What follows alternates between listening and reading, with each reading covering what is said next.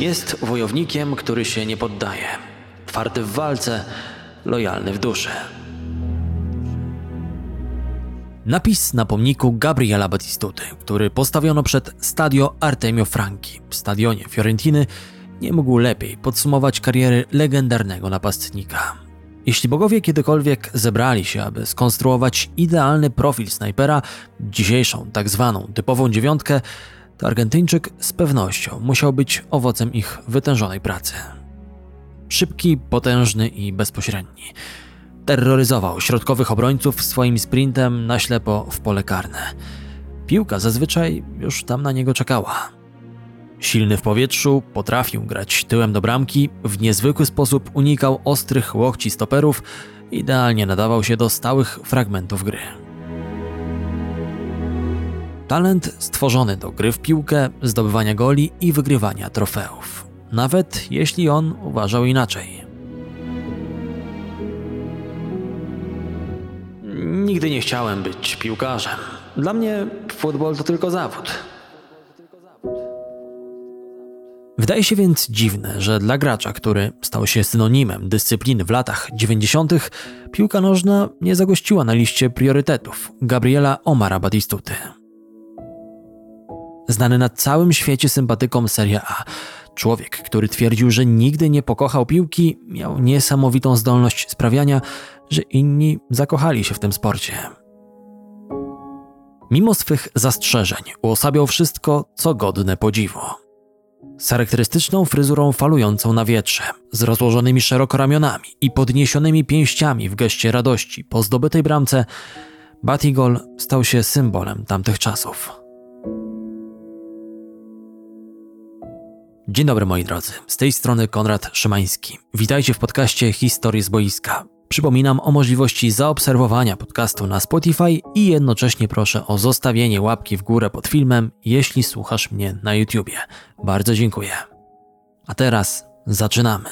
Panie i panowie, przed wami Gabriel Batistuta.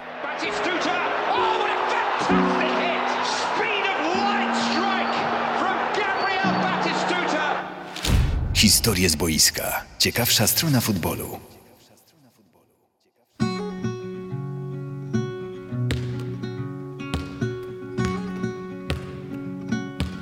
Dorastając w Reconquista, wychudzony, mały Gabriel wolał koszykówkę i nie bardzo interesował się kopaniem piłki, dopóki, dopóty nie zobaczył w telewizji Mario Kempesa, który niszczył przeciwników Argentyny na Mistrzostwach Świata w 1978 roku. Ktoś pomyśli, że właśnie tak narodziła się nowa pasja u przyszłego mistrza. W obliczu tego, co mówił o piłce, chyba trudno nazwać to pasją. Może raczej obsesją. Po tym, jak wyłonił się jako regionalna gwiazda ekipy Platense, zwrócił uwagę ówczesnego szefa młodzieży Newell's Old Boys, niejakiego Marcelo Bielcy. Dzisiejszy szkoleniowiec Leeds był pod wrażeniem występu napastnika w jednym ze spotkań z jego ekipą w mistrzostwach regionalnych. Natychmiast podpisał z nim kontrakt i zabrał nieśmiałego, skromnego nastolatka z wiejskich klimatów do miasta Rosario. Chłopak początkowo niepokoił się, co będzie dalej ze szkołą i rodziną, ale zgodził się, gdy klub dał zielone światło na finansowanie jego edukacji. Młodzieniec od razu zaimponował w jednej z najlepszych akademii młodzieżowych w Argentynie i wkrótce dostał się do pierwszej drużyny, w której zadebiutował w 1988 roku. Grał też w finale Copa Libertadores z urugwajskim Nacional Montevideo. Biegłość Batistuty w polu karnym wywoływała strach u rywali. Stał się znany jako zwierzę ze względu na siłę i wytrwałość w uwalnianiu się od obrońców, jednocześnie znajdowaniu przestrzeni i wykańczaniu akcji w sposób niezwykle prosty. Fani uwielbiali go za ciężką pracę i determinację. W tym czasie zmagał się również z głęboką tęsknotą za domem. Pozostawienie rodziny, ukochanej, którą zresztą później poślubił, i wszystkiego, co było mu drogie, zebrało swoje żniwo. Jednak pod okiem Bielsy, który widział coś w tym niezręcznym, zamkniętym w sobie nastolatku, wytrwał i ewoluował w jednego z najlepszych fachowców na tej pozycji w tamtych czasach. W przeszłości przyznawał, że gdyby nie argentyński szkoleniowiec, jego kariera z pewnością potoczyłaby się inaczej. To on nauczył mnie trenować w deszczowe i nieprzystępne dni. Nauczył mnie wszystkiego. Zachęcony szybkim rozwojem, zdawał sobie sprawę, że może wykuć ponadprzeciętną karierę, więc wkrótce przeniósł się do jednego z dwóch największych klubów z kraju z dorzecza La Platy River Plate. Choć strzelił dla niego tylko trzy gole w lidze, a później stracił miejsce w wyjściowym składzie, trener Daniel Passarella zrobił coś w rodzaju oświadczenia charakteryzującego talent Gabriela. Kiedy Batistuta znajdzie drużynę, która będzie w stanie z nim grać, stanie się śmiercionośny. Tak się złożyło, że zespołem, w którym jako pierwszy znalazł formę strzelecką, był zaciekły rywal River Plate, Boca Juniors. Początkowo rzucony na skrzydło ze względu na szybkość i świetny dribbling, piłkarz zaczął regularnie zdobywać asysty. Potem jednak Oscar Tabares, przejąwszy stanowisko trenera Boka, przestawił cudowne dziecko na środek ataku. W kulminacyjnym momencie sezonu w 1991 roku zdobył 13 goli i sięgnął po tytuł. W stolicy ciężko było o wyróżnienia, ale czuł się spełniony, że jego gra ekscytuje żywiołowych fanów. Taka forma sprawiła, że dostał powołanie do dorosłej reprezentacji Argentyny latem 91 roku. Miał wówczas 22 lata. Pojechał na Copa America, gdzie zanotował wyjątkowy bilans. 6 goli w 6 meczach. Zdobył też dwie najważniejsze bramki w kontekście końcowego triumfu z Brazylią i Kolumbią.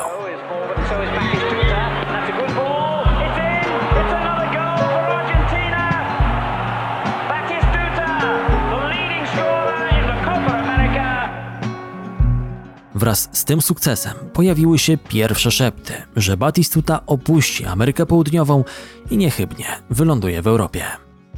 Na czoło kusicieli wysuwała się Fiorentina. Były to wczesne lata 90., beztroskie dni dla Serie A, gdy jeszcze nikt nie wyobrażał sobie, że będzie to ostatnia dekada panowania włoskiej klubowej piłki. Na razie wszyscy robili wielkie oczy na to, co wyprawiają na boisku piłkarza AC Milan, równający strawą wszystkich możliwych przeciwników. Ekipa z Florencji, o nich nikt nie mówił. W ciągu pięciu sezonów przed przybyciem Batistuty nie zajęli wyższego miejsca niż siódme.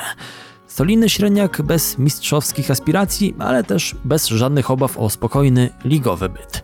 Chcąc zaistnieć jako część włoskiej elity w czasach ogromnego prosperity Serie A, podpisanie kontraktu z tym niesamowitym, młodym talentem miało znamiona obietnicy. Tabares pogodził się z tym, że jego śmiercionośna broń zostanie przejęta przez nowego właściciela. Nie mógł, nie potrafił, ale także nie chciał temu zaradzić. Teraz Europa kusiła człowieka, dla którego piłka nożna była niczym więcej niż sposobem na życie. Przeznaczenia nie dało się oszukać. Nim pożegnał się z ojczyzną, mógł o sobie powiedzieć, że jest podstawowym graczem reprezentacji Albi Celestes. Na jego szyi już wisiał złoty medal Mistrzostw Kontynentu. Do 1992 roku przekroczył liczbę 10 goli dla kadry narodowej. To wszystko oczywiście dużo, jednak w porównaniu z innymi mistrzami swoich czasów, Ronaldo, Raulem, Szewczenką, z których większość strzelała ponad 20 goli w sezonie, jeszcze w wieku młodzieńczym, Batigol miał niewielki wpływ na futbol w ujęciu światowym. Surowy talent, tempo, siła, gra w powietrzu, wykończenie to wszystko winiało w jego portfolio.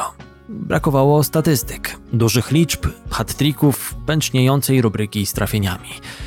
To miało się za chwilę zmienić. Cudowne dziecko, które wolało koszykówkę od piłki nożnej, miało wkrótce zobaczyć i docenić swój wybór z przeszłości.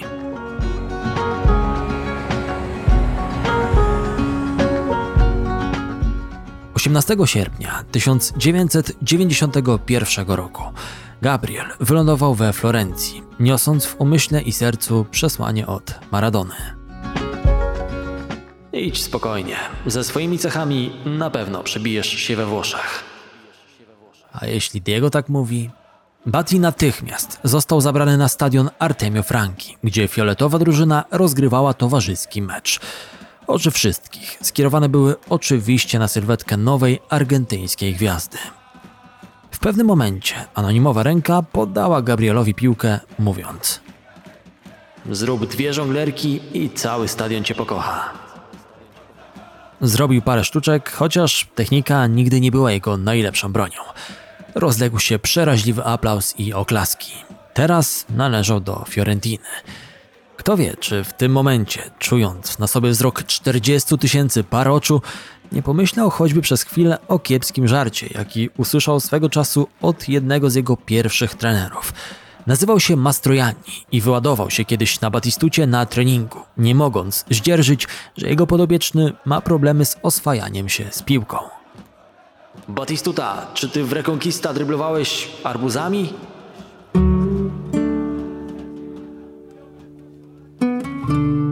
Trenerem Lavioli był Brazylijczyk Sebastião Lazzaroni, a liderem zespołu kolejny reprezentant Canarinos, Carlos Dunga.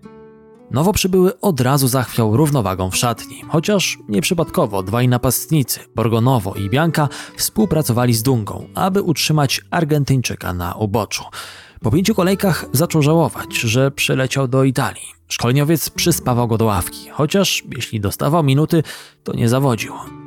Ukochana i oddani przyjaciele pomagali mu utrzymać się na powierzchni. 26 lutego 1992 roku do Florencji zajechali zawodnicy Juventusu.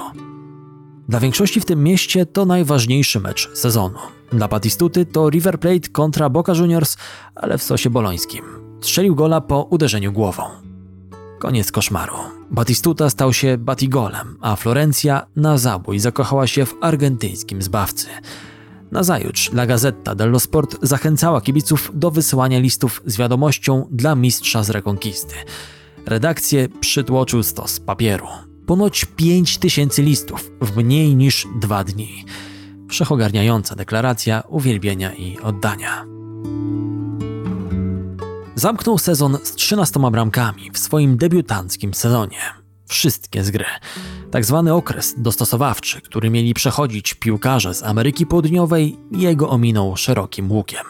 Bezproblemowo wpasował się w skład Fiorentiny i zaczął doskonalić instynkt zabójcy, z którego później słynął. Widząc wpływ przybysza z zagranicy, właściciel klubu poszedł na całość i sprowadził następne mocne nazwiska. Przybywają Bajano, Brian Laudrup i Stefan Effenberg. Ekipa marzy o wejściu w strefę walki o Scudetto, ale zamiast tego spada do Serie B. Prezes zmienił trzech trenerów. Było coraz gorzej, a Batigol spisał się jeszcze lepiej niż rok wcześniej. 16 goli. Fantastyczna sprawa. Szkoda tylko, że wszystko bezcelowe. Obrona Fiorentiny przyjmowała niemal każdy cios, ale w gruncie zabrakło zaledwie punktu, aby się utrzymać. Kibice drżeli o przyszłość swojego talizmanu. Słusznie, o snajpera zabiegały najważniejsze kluby z Europy. Także i Real Madryt wyszedł z ciekawą ofertą. Ale Gabriel to nie gość, który zabiera walizki i ucieka, gdy coś dzieje się nie po jego myśli. Nie porzuca pracodawcy, któremu sporo zawdzięczał. Był taki obraz, który musiałem wymazać z pamięci. Stary prezydent Mario Cecchi Gori, zmuszony do opuszczenia stadionu pod ochroną policji, uciekający od gniewu kibiców. Zrobiło mi się go szkoda.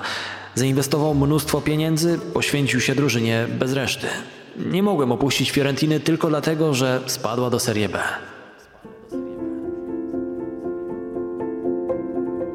Zdecydował się pozostać, lecz pocieszył się triumfując po raz kolejny w Copa America. Albicelestes pokonali w finale Meksyk 2 do 1. Kto strzelił dwa gole dla mistrzów? To chyba jasne. Up front. Here's Batistuta. A rare break. Batistuta near post goal. Batistuta with the goal. And Argentina with the lead. Serie B to piekło. Batalia z każdym przeciwnikiem. Wszędzie roi się od łamignatów bez krzty piłkarskiej fantazji. Na ławce pojawił się Claudio Ranieri, który natychmiast połączył neurony z Argentyńczykiem. Czekiemu udało się zatrzymać najlepszych zawodników, ale również sprowadził kilku młodych, zdolnych, w tym przyszłego klasowego reprezentanta, bramkarza Francesco Toldo. Podupadający na zdrowiu prezes niestety zmarł w połowie sezonu, pozostawiając klub swojemu synowi Vittorio. Piłkarze poprzysięgli, że oddadzą hołd zasłużonemu człowiekowi i przywrócą chwałę Fiorentinie. Bardzo szybko okazało się, że to ekipa zupełnie innego kalibru. Promocja do Serie A nastąpiła 8 maja 1994 roku po dewastacji Ascoli 5 do 1. Obietnica została dotrzymana, a Batistuta zapewnił sobie wicekróla strzelców tych rozgrywek z 16 trafieniami na koncie. Jego pierwsze myśli po awansie popłynęły w stronę zmarłego prezesa seniora.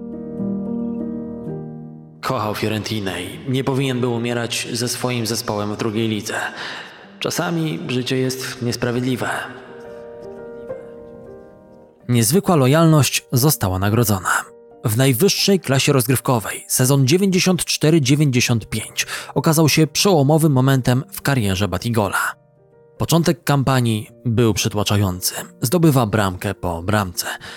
Magiczna seria, która zaczęła się przeciwko Cagliari i trwała również po spotkaniach z Cremoneze, Lazio, Padową.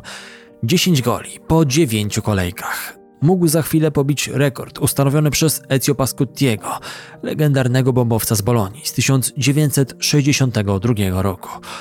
Argentyńczyk nie zamierzał się zatrzymywać i wkroczył do historii włoskiego futbolu w niedzielę 27 listopada 1994 roku, pokonując bramkarza w 11 meczu z rzędu.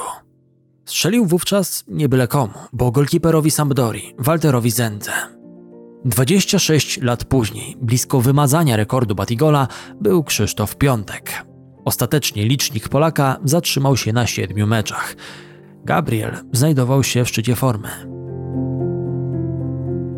Florencja oszalała na punkcie swojego idola i wymyślała mu kolejne przydomki. Jeden towarzyszył Batiemu przez całą karierę we Włoszech. Król Lew, akurat gdy film animowany Disneya trafiał do kin i stawał się hitem na całym świecie. Fioletowej drużynie wprawdzie nie udało się zakwalifikować do europejskich pucharów, ale Gabriel zakończył sezon z 26 bramkami. Został capocanonierem. Od 30 lat Fiorentina nie miała gracza, który byłby w stanie zdobyć to najważniejsze indywidualne wyróżnienie. Zdjęcie króla lwa, celebrującego waleczność, pozującego obok flagi narożnej, wyświetlano prawie w każdym barze w mieście. Następny sezon był z pewnością najważniejszy w relacji Bati-Florencja. Z Ranierim na ławce i jego przyjacielem Rui Kosztą na kierownicy, król Lew przeciągnął Fiorentinę na trzecie miejsce. To nie wszystko. Pojawił się również pierwszy tytuł.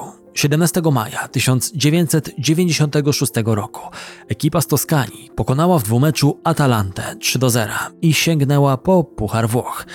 Dwa z tych trzech goli to dzieło Argentyńczyka. Magiczna noc.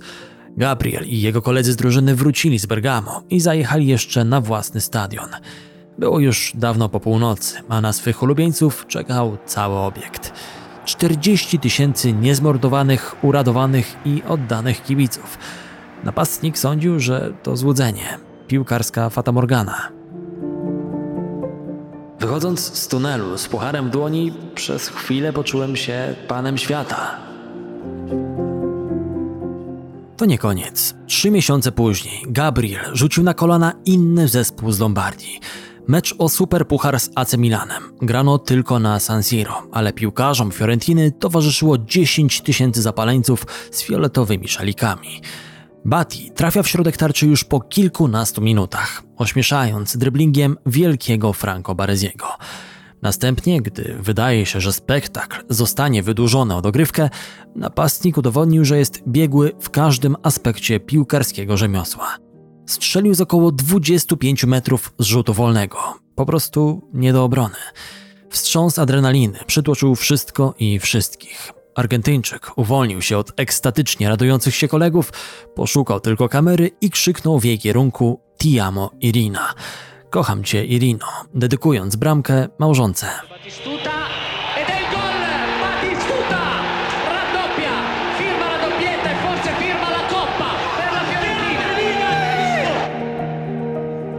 Chciałem tylko podzielić się magicznym momentem kariery z kobietą mojego życia.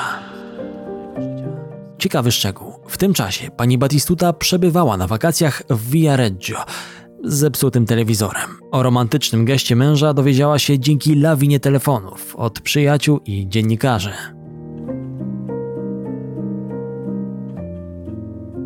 Klub i ich najlepszy strzelec nie zatrzymywali się, chociaż następna kampania to czas wzlotów i upadków. Jednym z najważniejszych wydarzeń był mecz z Barceloną w półfinale Pucharu Zdobywców Pucharów. Batigol zdobył bramkę na 1 do 1, bombą z pola karnego, który przełamał wręcz ręce słynnego portugalskiego golkipera Vitora Bailly. C'è Batti, Batti gol. Prova per il destro, eccolo qua, è lui, è lui, Battistuta al Camp Nou, nello stadio di Leonardo. 17 Argentyńczyk celebrował bramkę przykładając palec do ust, jakby chciał powiedzieć zamknijcie się głupcy, gwiżdżecie na wielkiego Batistutę. Rzadko się zdarzało, by ktoś w ten sposób ucieszył ponad 100 tysięcy fanów zebranych na Camp Nou. W rewanżu jednak nie zagrał, a Duma Katalonii nie miała problemów z pokonaniem Violi i zameldowaniem się w finale Pucharu, który ostatecznie zdobyła kilka tygodni później. I Barcelona, i Real próbowali namówić go do gry w ich barwach, ale snajper ciągle wierzył w rodzinny projekt Czekiego. Historie z boiska. Ciekawsza strona futbolu.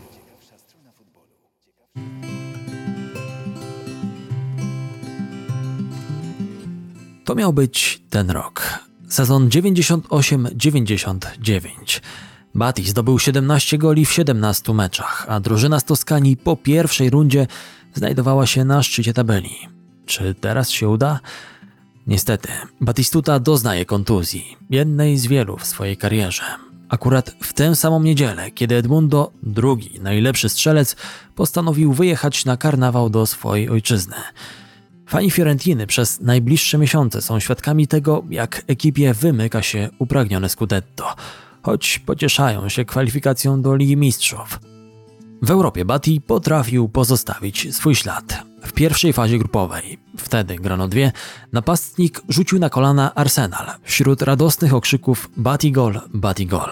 Jego jedyna bramka w drugiej połowie wbiła nóż w serca kibiców kanonierów i zapewniła fioletowym zwycięstwo. Szkoda tylko, że Fiorentina odpadła w walce o ćwierćfinał Champions League w drugiej fazie.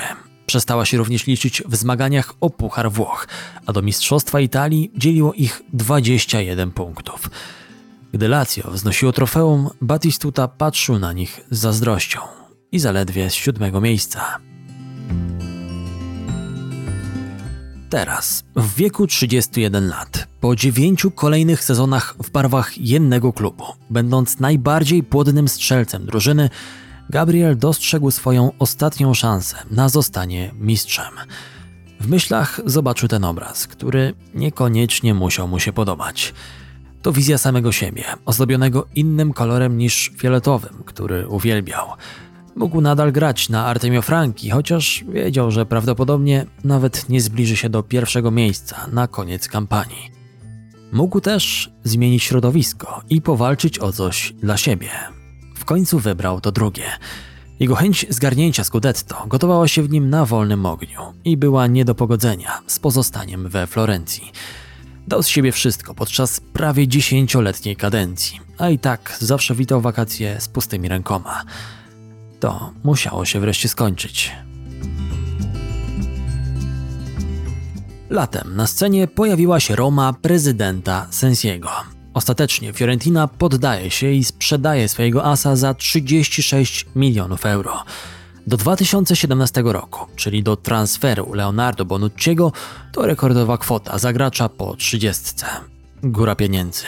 To Giallo Rossi postanowili spełnić wielkie marzenia Gabriela Batistuty. Nie chciałem karać Fiorentinę. Czasami jednak musimy robić rzeczy, których nie chcemy.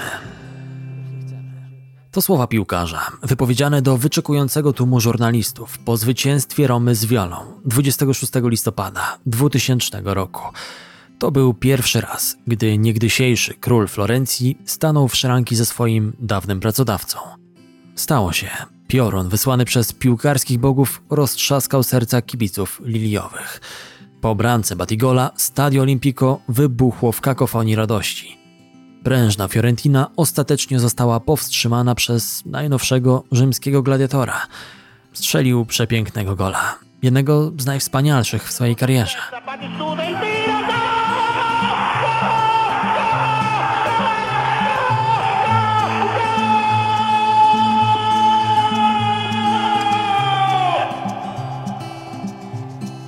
Nie cieszył się. Koledzy otoczyli przygnębionego Batistutę.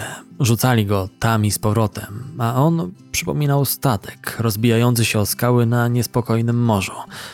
To właśnie wtedy, na tym rozdzierającym serca momencie, głębia i ogrom więzi Batistuty z Fiorentiną oraz mieszkańcami Florencji została ujawniona w tak niezwykłym obrazie.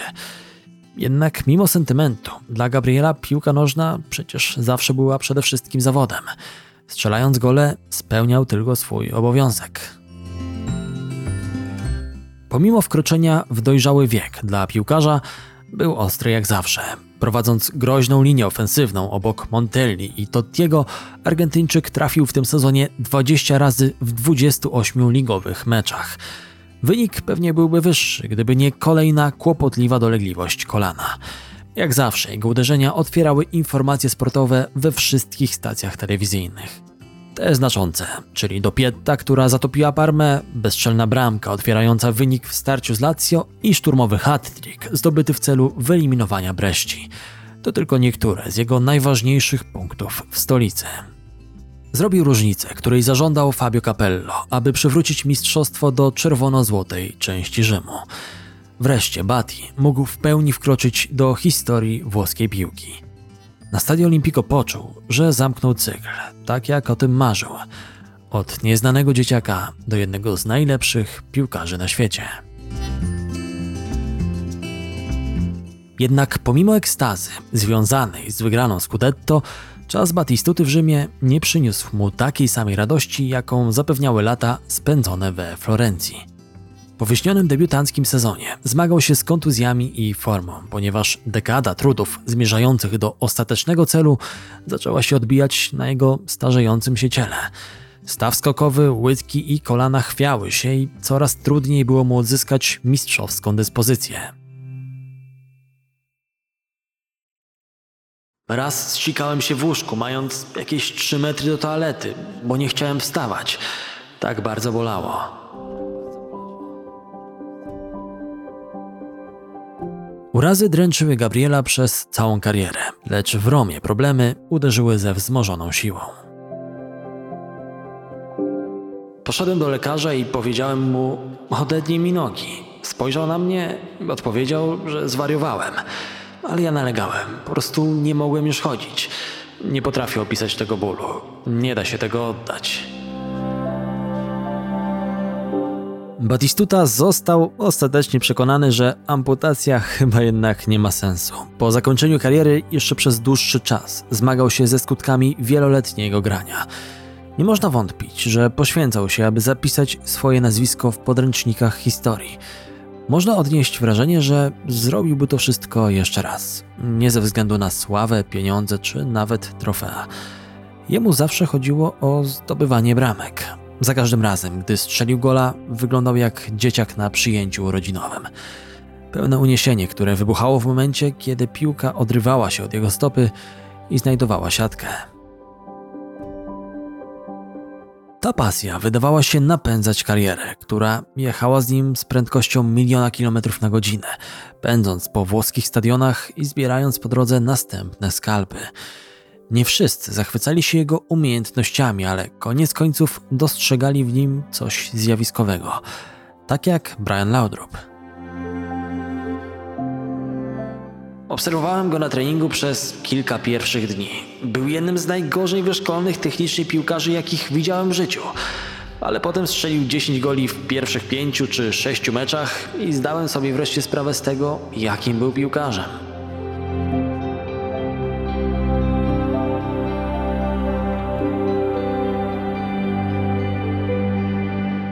Niezależnie od motywacji, Batistuta przyniósł radość także milionom w Argentynie.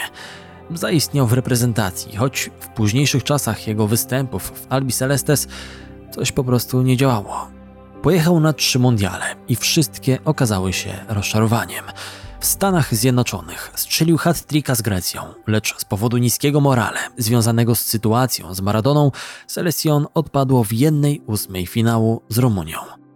Cztery lata później we Francji kolejny raz trafił trzykrotnie w jednym meczu, tym razem przeciwko Jamajce, stając się czwartym piłkarzem w historii Mistrzostw Świata, który dokonał tego czynu.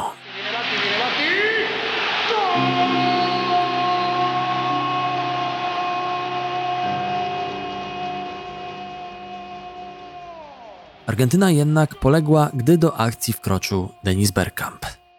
Ostatnia próba przyszła w Korei i Japonii. Reprezentacja została jednak dolosowana do grupy śmierci z Anglią, Szwecją i Nigerią. Nie przebrnęła przez tę fazę po raz pierwszy od 1962 roku. Wtedy król Lew zamknął sobie drogę do drużyny narodowej, pocieszając się za to rekordem bramek 54 w 77 meczach. On, a za nim Diego Armando Maradona. Wynik ten utrzymał się aż do 2017 roku. Wtedy wyprzedził go Messi. Przyznał, że był trochę zły po przejęciu rekordu przez Leo. Ale mam ten komfort, że jestem na drugim miejscu tej klasyfikacji, zaraz po istocie pozaziemskiej. W Romie zbliżał się do krańca swoich piłkarskich starań. Zaczął się sezon 2002-2003. Batigol nie zapewnił sobie miejsca w wyjściowej jedenastce. Tempo siadło, atletyka została osłabiona wiekiem, a więc i cztery gole w pierwszej rundzie nie wystarczyły, by utrzymać go w klubie. Chcąc spróbować odzyskać formę, Batistuta zdecydował się na przenosiny do Interu, lecz tam też nie wskoczył na swój dawny poziom. Chwalił sobie współpracę z Christianem Wierim, natomiast dwa gole w 12 meczach oznaczały, że jego czas we Włoszech musiał się skończyć.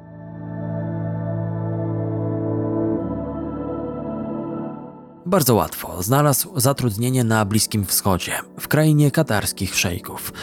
Al-Arabi był klubem znajdującym się w stanie upadku po złotym okresie sukcesów w latach 90. To też Gabriel Batistuta miał być ich ostatnią deską ratunku, marketingowym posunięciem mającym na celu ogłoszenie zamiaru ponownego zostania czołowym klubem na Półwyspie Arabskim. To również początek inicjatywy Kataru, aby wykorzystać swoje ogromne możliwości finansowe i rekrutować zagranicznych graczy, mających pomóc w długoterminowym rozwoju lokalnych talentów. Nawet Katarski Związek Piłki Nożnej zapewniał klubom wsparcie w celu pozyskiwania gwiazd z mocniejszych lig. Batistuta jako pierwszy przetarł ten szlak. Nie trzeba było długo na niego czekać. Strzelił gola już po 12 minutach w debiucie i od tego czasu nigdy nie przestawał szukać bramek. Szybszy, silniejszy fizycznie niż miejscowi gracze, a także z ogromnym doświadczeniem na najwyższym poziomie.